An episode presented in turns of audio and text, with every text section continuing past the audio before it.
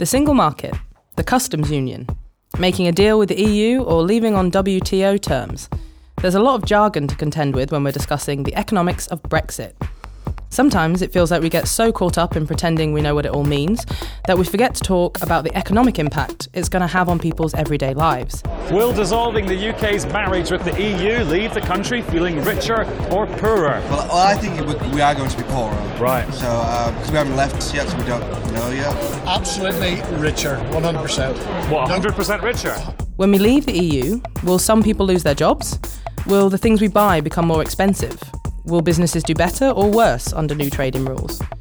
Those questions and more this week on the Weekly Economics Podcast as we try to figure out what Brexit is going to mean for you and me. My name's Ayeisha Thomas Smith. Stay with us.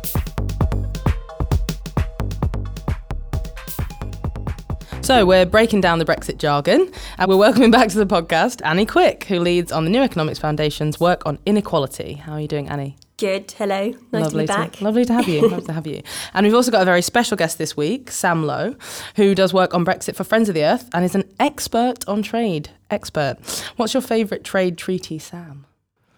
I've never ever thought about that. But you're an expert on trade. Yes, apparently. I, I quite, I, quite, I, I, quite like, I quite like the EU, but uh, oh. but that's not uh, on vogue at the moment. So so, so I can tell you about my favourite trade dispute, or oh, at least, yeah, or at least fa- favourite favourite uh, trade qualm is less yeah, like trade drama, more, more, trade, trade, trade drama. Yes, mm. the, the, US uh, really really hate that uh, for whiskey to be called whiskey, it has to have been aged for a barrel in three years, uh, aged for three years in a barrel, mm. because they can do it in one, and because the EU mm. requires it to have been aged for three years, uh, the US uh, struggle to sell into the EU as labelled as whiskey. That's why they have to call it bourbon. Oh, that is fascinating. Mm. Is it though? No. no. is no, it fascinating? I'm just being polite because no. you knew.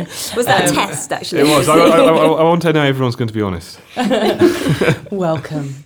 Okay, so before we get chatting about Brexit, we're going to do our usual headline segment and look back at some of the news stories that we think our listeners need to know about from the past week in a bit that I like to call Looking Back on Where We First Met. That works, right? That's so good. good. Thanks, Annie. So nice to not have Dave crapping all over it. Right, so Annie, what's been in the news? Uh, well, on the face of it, it hasn't been a great week for inequality. So uh, Paradise Papers came out, oh, um, yeah. and we found out yet again, as though we didn't know, uh, that rich people are very good at avoiding paying tax. Um, unlike the Panama Papers, the last sort of big expose of offshore um, tax uh, evasion, uh, most of this was legal, um, but yeah, just another kind of reminder of how much money is being squirreled off that we still don't really understand quite how much there is and, and how much of it is sort of under the radar. But it wasn't all bad news because this was also Living Wage Week. Um, I'm Ooh. very excited about that because we get to share an office with the Living Wage Foundation, so uh, that's that's great. Um, so there's 150,000 workers in the UK getting a pay rise. Um, as a result of uh, being part of a business that has voluntarily uh, signed up to be to pay the real living wage. Um, and what I like about that as well is it's really putting pressure on the, those businesses that are still not paying a living wage. So, for example, my local cinema, uh, the Ritzy down in Brixton, have been striking for a long time. Mm. Um, so it's an opportunity to get out there and, and support those people who are kind of on the front line fighting for enough money to live on, which I think sounds pretty reasonable. Very reasonable, yeah. Uh, good news and bad news. Love exactly. It. Sam, what's caught your eye? I, I need to give a sort of prefix to this. As, as I work for Friends of the Earth, I'm contractually obliged to mention bees every time I, make, I make a public appearance. So, mm, we understand. so I need to get that out of the way. So I'm, no, I'm no, going, to, yeah, I'm going do to do it. it now. Go for it, yeah. So, yeah. so UK will back total ban on bee harming pesticides, Michael Gove reveals. Oh, wow. Tell us more. Tell us more. I mean, you can if you I'm, want to. I, I could. I mean, the, the, the headline does give away most of the story. Yeah. But but Michael Gove has brought through this decided that the UK will back a total ban on bee harming pesticides. Because and, and I, I, don't know much more than that because I'm contractually obliged to mention it, but I'm, I'm not contractually obliged to, to know much more about it. Okay. so, okay. So, so, so, so, it's a good thing. We're uh-huh. really pleased about it. Hmm. Michael Gove has become a bit of an eco warrior of late, which really? is which is a, hmm. a, a shock to many of us, but but also quite quite nice. All right, good. So a good week for uh, for the living wage and bees. Bad week for Bono and the Queen. There exactly. Brexit means Brexit means Brexit. Brexit means Brexit means Brexit. Is it hard soft? Is it grey white? Actually, we want a red, white, and blue Brexit. Red, white, and blue Brexit.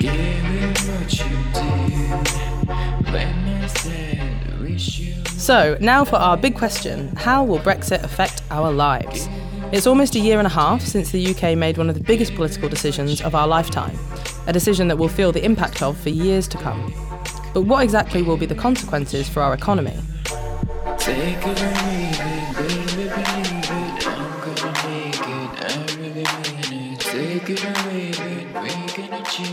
Champions of Brexit say that after leaving the EU, the new trade deals we can strike will boost British businesses and make us all richer. Brexit skeptics point out that we haven't even left the EU, and we're already seeing the value of the pound dropping, pushing up prices, and leaving people less well off. They say that's only the tip of the iceberg, and that Brexit will lead to lower living standards. Others think Brexit will hit big banks and corporations, but that for most people, it won't make a difference. So who's right? What's Brexit actually going to mean for most of us? So, first of all, let's go back to basics. Uh, Sam, what changes to our economy might we see because of Brexit? So it's it's it, depends. We don't we don't know yet, but essentially there, there's two pathways we could take. One in which we well, there's three. We could stay in the EU, but let's assume that's that's not on the table. But there's one in which we remain broadly aligned with the EU in some sort of deep partnership relationship. Call it whatever you want. Some people would say we stay in the single market, we stay in the customs union, but we're largely broadly aligned. Or we, we, we sort of rupture from the EU system and we go off in our own direction. We maybe have a sort of basic trade agreement with the EU, or maybe we trade under WTO on WTO terms. But in that model and or scenario, we're sort of free regu- from a regulatory perspective to make choices to potentially pivot towards a more US approach to regulating our economy, or or some would say we, we, we, we come up with our own rules and make them ourselves. But I think they're slightly delusional. Okay, have you got a preference there on which one? Uh... I, I like I try not to let on what my preference is, right, but because but, but of the line, the bees, yeah. I, I, no, nothing to do with bees, but but but no, I think I think from an from an economic perspective, from an environmental perspective, from a regulatory perspective, there's only one logical conclusion. That's to remain broadly within the EU's regulatory infrastructure and to continue to align. However, from a political perspective, it's that's it's an open question. What, Where do we end up? What do we do? And there are countervailing forces making the argument that we should break from the EU and go our own way, slash uh, realign with the US. So there's a lot of jargon there. I'm gonna I'm gonna do some jargon busting. So Okay, you mentioned me. single market. Bees. And, yeah, the bees. Uh, forget the bees. So you mentioned the single market, customs union, a little bit abstract. Can you just uh, explain those a little bit?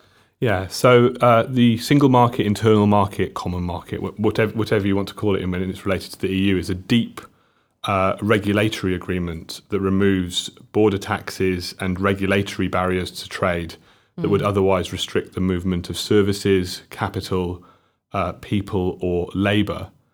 And it's probably within the EU context.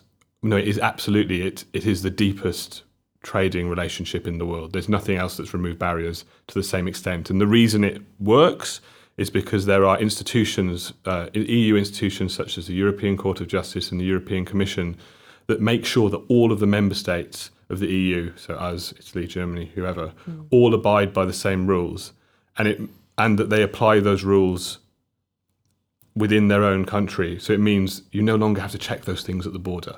Hmm. But it's it's yes, very deep, and and also I suppose so. There's the EU countries who are covered by it, but it has been extended in part to some other countries as well on the periphery. So when people talk about Norway or the EEA agreement, so Norway, Iceland, Liechtenstein, they have parts of the single market extended to them via something called uh, the EEA agreement. Mm. So we could end up with something like that.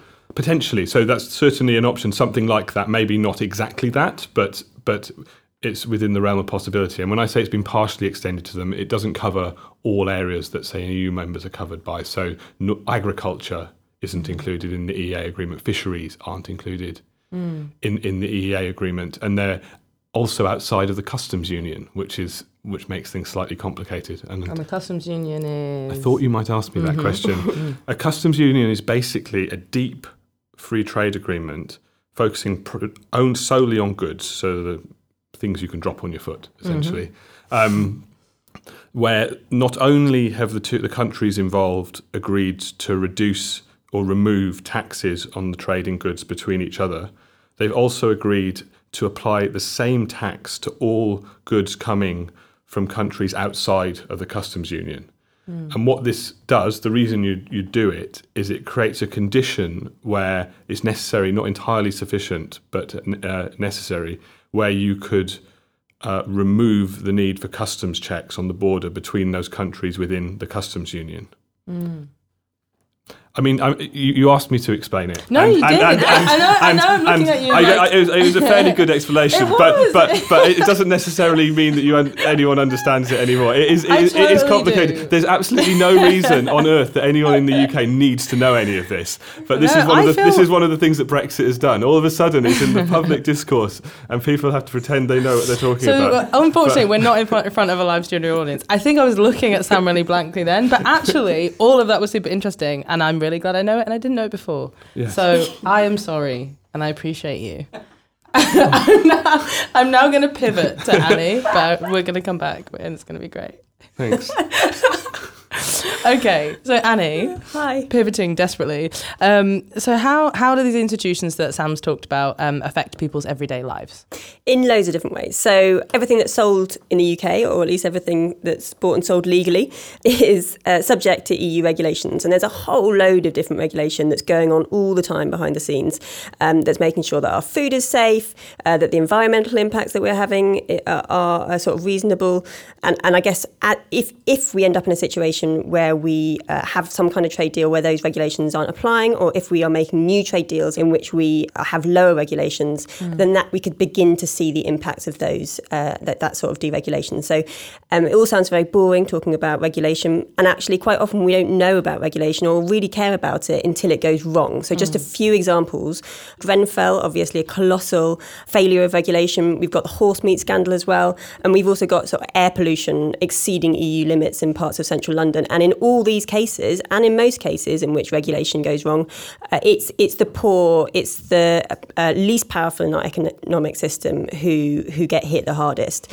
Um, so if, if you think about it, regulation is at its best the system by which a democratically elected government intervenes in people pursuing their own private interests, often uh, interests of private profit, in order to make sure that other people are protected against any adverse effects of those things. So, yeah, I mean, the, the reg- good regulation really should be something that the little guy is standing up for, right? Yeah. Um, uh, yeah, it, it affects our lives in all sorts of ways that we don't see. And are there, are like lots of big differences between what regulation looks like, say, in the US and here? So the big story on that has been uh, chlorine washed Chlorine chicken, chicken. that's what I was thinking about. Um, so that's something that the EU wouldn't allow. And actually, the really worrying thing about chlorine washed chicken isn't just that we're eating chicken that's been washed in chlorine, which is just a bit gross, but is also that the welfare standards for those chickens to have lived in in the first place, which meant that you had to wash them in chlorine, are just despicable. Um, so there's a whole load of um, uh, really tangible ways in which we could start seeing the effects of that deregulation. So, so on the chlorine washed chicken point as well, it's, it's also quite interesting in that it was a big discussion over the summer. I think Liam Fox brought it up, and then Michael Gove had a, they had a bit of a public spat over it. But but it's not only just that there's issues with chlorine chicken itself, but there's that the actual whether it's safe or not, whether it's okay or not, is actually a second order issue. It the, the, the, it's actually has much bigger implications because the EU's approach to food safety is so binary. Essentially, you either are fully harmonized with it, you do everything they say, and you also apply the same rules to imports from other countries. Mm. And then that means that potentially, if we still did that after Brexit, we could continue to have a fairly frictionless trade in our own animal products, or we don't. And if we, even if we just want the flexibility to change on that, all of a sudden there are new problems that kick in. So, for example, if you are a third country in relation to the EU, so you're a country outside of it, there are rules that say that if you are exporting products of animal origin to the EU, it has to go via a certified border inspection post. This sounds a bit boring as of now, but it will get slightly more interesting in a second. I'm with you. So Calais, where most of our exports to the EU go via, mm. is not a certified border inspection post.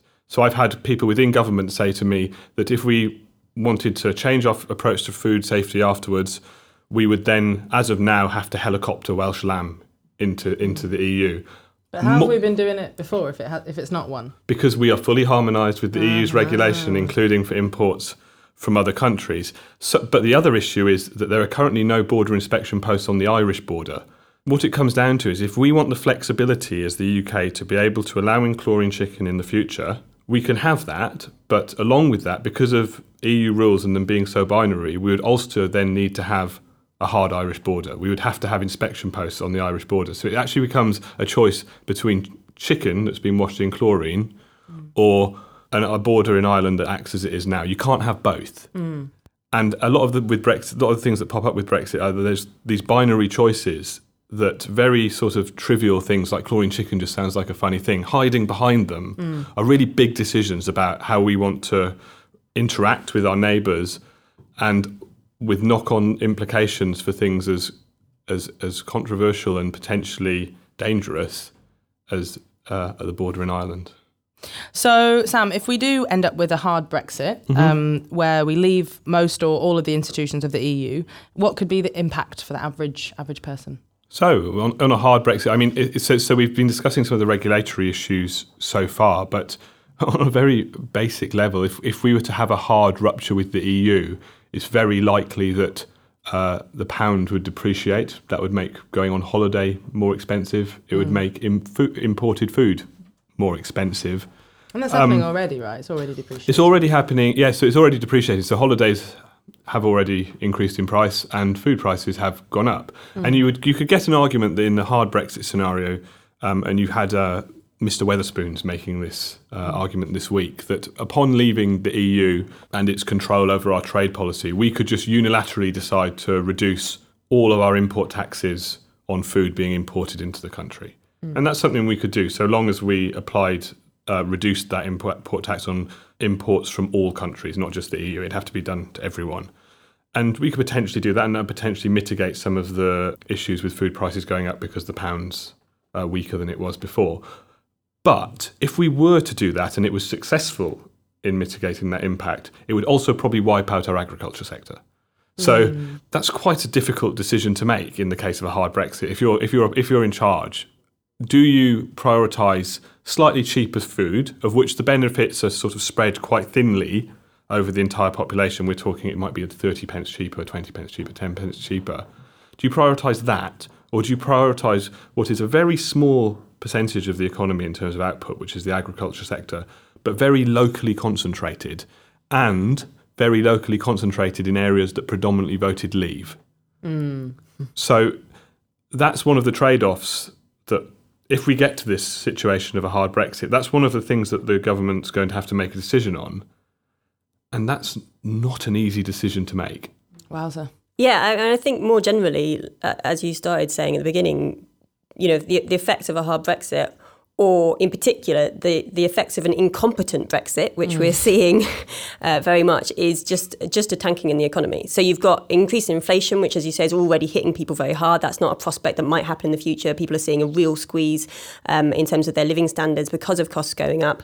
But you've also got already confidence being quite shaky, and so uh, that hitting uh, investment as well. So we've had for, for four quarters now, we've had a whole year of every quarter household income going down. That's incredibly unusual. We had that in 2008, but that, that's that's really unheard of in sort of normal economic times. And what we know, unfortunately, is that when these things happen, it's the poor who who get hit hardest, and particularly women as well in the economy. So so that's as you say, not just areas that voted Brexit, but also um, an overlapping constituency, but not completely. Also, people who've already struggling to recover from 2008 being hit again by an economic slowdown. And and the thing, if that were to happen, there's then the big question of what's what what sort of country is the UK? What is who are we in the world? And what path do we go down? And the big worry is that a hard Brexit such as this, and I'm sort of thinking of this as a crash Brexit. It's not an it's not an orderly deal where we end up with over time with a free trade agreement, but it's been negotiated over four, five, six, seven years. I'm talking about March 2019. We've just fallen out through sheer incompetence because David Davis had a tantrum or just couldn't get on with Michel Barnier. And what do we do then? And the big worry is that we're already outside of the EU's regulatory regime. The barriers to trade have already gone up. We've not got anything to gain by, well, we could gain if we try to get back into it, but at the moment those exist. Where do we go? And then I think that's when uh, we were discussing earlier. That's when the sort of deregulatory pressures could really come in. The, the, the temptation to reduce standards to try and make ourselves competitive again on sort of global markets. Yeah, that's that. That keeps me up at night, alongside being asked to explain what the customs union and single market is. Well, thank you for passing on the uh, insomnia. uh, but no, it's, it's, is it all bad? I mean, some people who support Brexit say that the UK can will be able to strike new trade deals around the world that are going to make us all richer. You've touched upon that a little bit already. Is is that true? Is there a chance? It's very unlikely. Great. So, so, so, so I say this because, and there's probably something I should say beforehand. People who people who talk about trade, the one thing they never really like to get pushed on is what the what the aggregate, uh, so countrywide uh, economic impacts of trade agreements are, and and that's because they're actually very very small. So, for example. Um, TTIP, which was the EU uh, EU US agreement that would prove very controversial um, for a while, but it's the upper estimate of the benefits to the UK was that by 2027, the UK economy, if we had TTIP in its fullest form, would be 0.35% bigger than it would have been otherwise. Mm. That's in, that sounds like a rounding error. You know, it, it's it's not very big. So to make up for the sort of losses that are projected from Brexit, which are all sort of at least one, two, three, four, five percent, you have to strike a lot of trade deals. Yeah. And one of the issues you have with the US one, so the US obviously being one of the bigger markets we could do it with, to strike a deep trade agreement with them that allows us to make concessions on things like chlorine chicken and all of the regulatory hang ups they have with the EU requires a much bigger rupture with the EU on our part because we can't stay in their regulatory sphere and make those concessions. So if we were to lower barriers with the US, we would be putting them up with the EU, our closest trading partner, who we're deeply integrated with. So I actually think that a deep trade agreement with the US, for example, would actually be a net negative to the economy because Yeah. of what it would mean for our relationship with the European Union.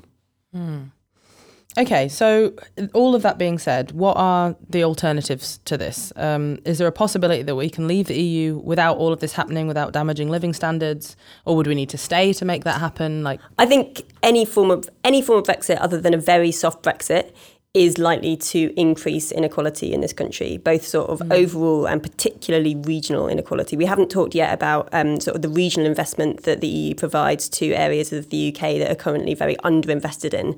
So, in a way, I think the opportunity, if if you like, um, although it doesn't feel like an opportunity, is we have to now really rethink how we do investment in the UK and really think how we tackle inequality. A key thing about investment in the UK is our sort of broken financial system, which is effectively not getting the right amount of money to the places that it's needed. So 30% of investment in the UK goes back into the financial sector. So that's just people in the financial sector investing in each other um, and creating a kind of casino gambling economy um, uh, and, and making rich people richer. Just 2% of investment in the UK at the moment currently goes to small and medium businesses. So we need to completely shift that around. That I think is going to be the way that we really tackle this amidst the kind of chaos uh, that Brexit is likely to throw on us. Sam? I, th- I, th- I think what's, what's been said is right. If we were to have a, a Brexit that was negotiated over a long period of time and resulted in us still maintaining a close, integrated relationship with the European Union, people might not notice the difference to begin with. I think we'd still be, on balance, poorer. There would still be some industries that were affected. But it'd only be maybe in 10, 20, 30, 40 years where we look across the channel and we realise that France, Germany, Netherlands, they're all a lot richer than we are. And then there's questions of how did that happen? And it's because we didn't grow as fast or uh, uh, we weren't as competitive as we would have been, whatever whatever the reason. But but I think that would be the hit there. I think something that was just said that really resonated with me is one of the the fear of the loss of these structural funds. So something for me. So as you can tell by my accent, I'm from South Wales. Um, yeah, I, I, I somehow, yeah, yeah, it's good. that was a good good. That was good. It's very good. Yes. um, uh, so I'm from Llanelli, um, a town, a town in South Wales, o- o- on, on the coast. And actually, my dad, when we were growing up, we were quite a low-income family. My dad started a business because of European structural funds. He started a small community music studio. So mm-hmm. that, that's even something that's impacted me quite personally in my life. You know, we went from sort of not having much money to having a little bit more, mm. and to have that pulled away or potentially pulled away is quite worrying because there's issues with how the EU distributes money across all of the different regions, and it's effe- but it's effectively done by a spreadsheet. Mm. When that decision comes back to Westminster, it will be done by politicians, and there's a lot to be said for democracy. But I'm not entirely convinced that this money will be distributed Yeah. uh, in the same way as it was done before, or that it will specifically target the same regions it did before because of need. I think that what the, the Brexit vote showed us as well is that it, this the kind of inequality that people are feeling is is about more than just money. Without wanting to be too trite, Yeah. um, and you know, there's a reason that the, that kind of really take control resonated with so many people.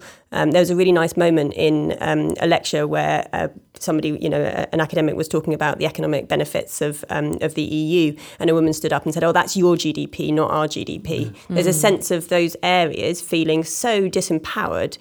And the, the sad irony is that we're now doing the biggest kind of uh, rewrite of all of our laws ever, and it's not even under the democratic scrutiny of Parliament in many cases. And people are feeling more and more detached from that democratic process. So I guess that's the other thing, as well as thinking about investment and really tackling the kind of structural issues in our economy, we need to think about how to do this in a way where those areas who have previously benefited from the EU financially, like South Wales, like Cornwall, for example, get to be involved in some way and get to take ownership over the sort of economic development that we need in those parts of the country. And that's going to be a key political challenge, I think, for the next couple of years. All right. Thanks, Annie and Sam, for uh, shedding some light on how Brexit's going to impact our lives. For I've- brightening your day. and brightening my day. I mean, I feel, I feel uh, like I've got increased understanding, if also increased terror. Um, but that's usually how it works. Thank you. the single market, customs union, the single market, customs union, the single market. It's not as, as simple as clicking your fingers, clicking your fingers, customs union, So, to finish up, as the Brexit process rolls on and it becomes more difficult to see the wood for the trees and work out what we should be paying close attention to uh, and what we should be ignoring, what are the key moments in the process or economic indicators that we should be looking out for in the coming months to give us a sense of what's actually going on? So, I'm going to ask both of you just uh, give me a one or two lines on uh, the red flags for the listeners. Annie? Um, so I will be looking out for the proportion of investment that's going to real businesses, and particularly the pro- proportion of investment that's going to regions outside of the southeast. Um, and I'll also be looking for household income, see what's happening to that, and also wages that really need a boost. Awesome. Sam? Once I think once there, if there was, they can just get over all the squabbling, the, all the sort of theatrics of, of the negotiation as it's gone on so far, and if they, if we get to a stage where they've agreed some sort of grace period for us to be able to negotiate the future relationship. So this is going beyond the March 2019 deadline. It could be an extension of Article 50. It could just be something that they refer to as a standstill agreement. Once we hit that stage, I will rest eas- more easily in the knowledge that we've at least not we've at least got a bit longer to work all of this out. Hmm.